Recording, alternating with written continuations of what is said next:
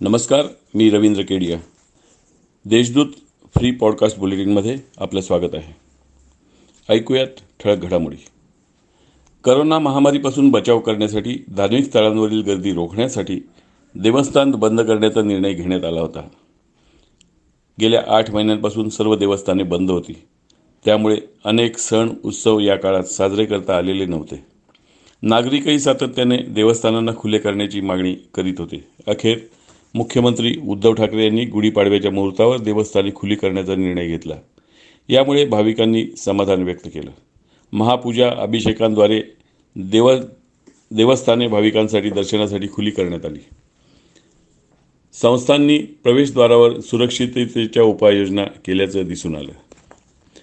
दिवाळी उत्सवाचा समारोप हा भाऊबीजेचा होता.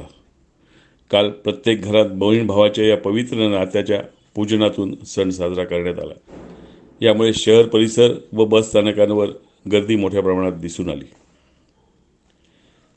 दिवाळीच्या पाठोपाठच थंडीची चाहूल जाणवू लागली. गेल्या आठवडाभरात तापमान साडेसात अंशापर्यंत खाली आलं होतं. गुरुवारी तापमान दहा अंशाची नोंद होती तर काल सोमवारी पंधरा अंशापर्यंत तापमानाची नोंद झालेली आहे. या होत्या काही ठळक घडामोडी. सविस्तर बातम्यांसाठी देशदूत डॉट कॉम या संकेतस्थळाला सबस्क्राईब करा. नमस्कार.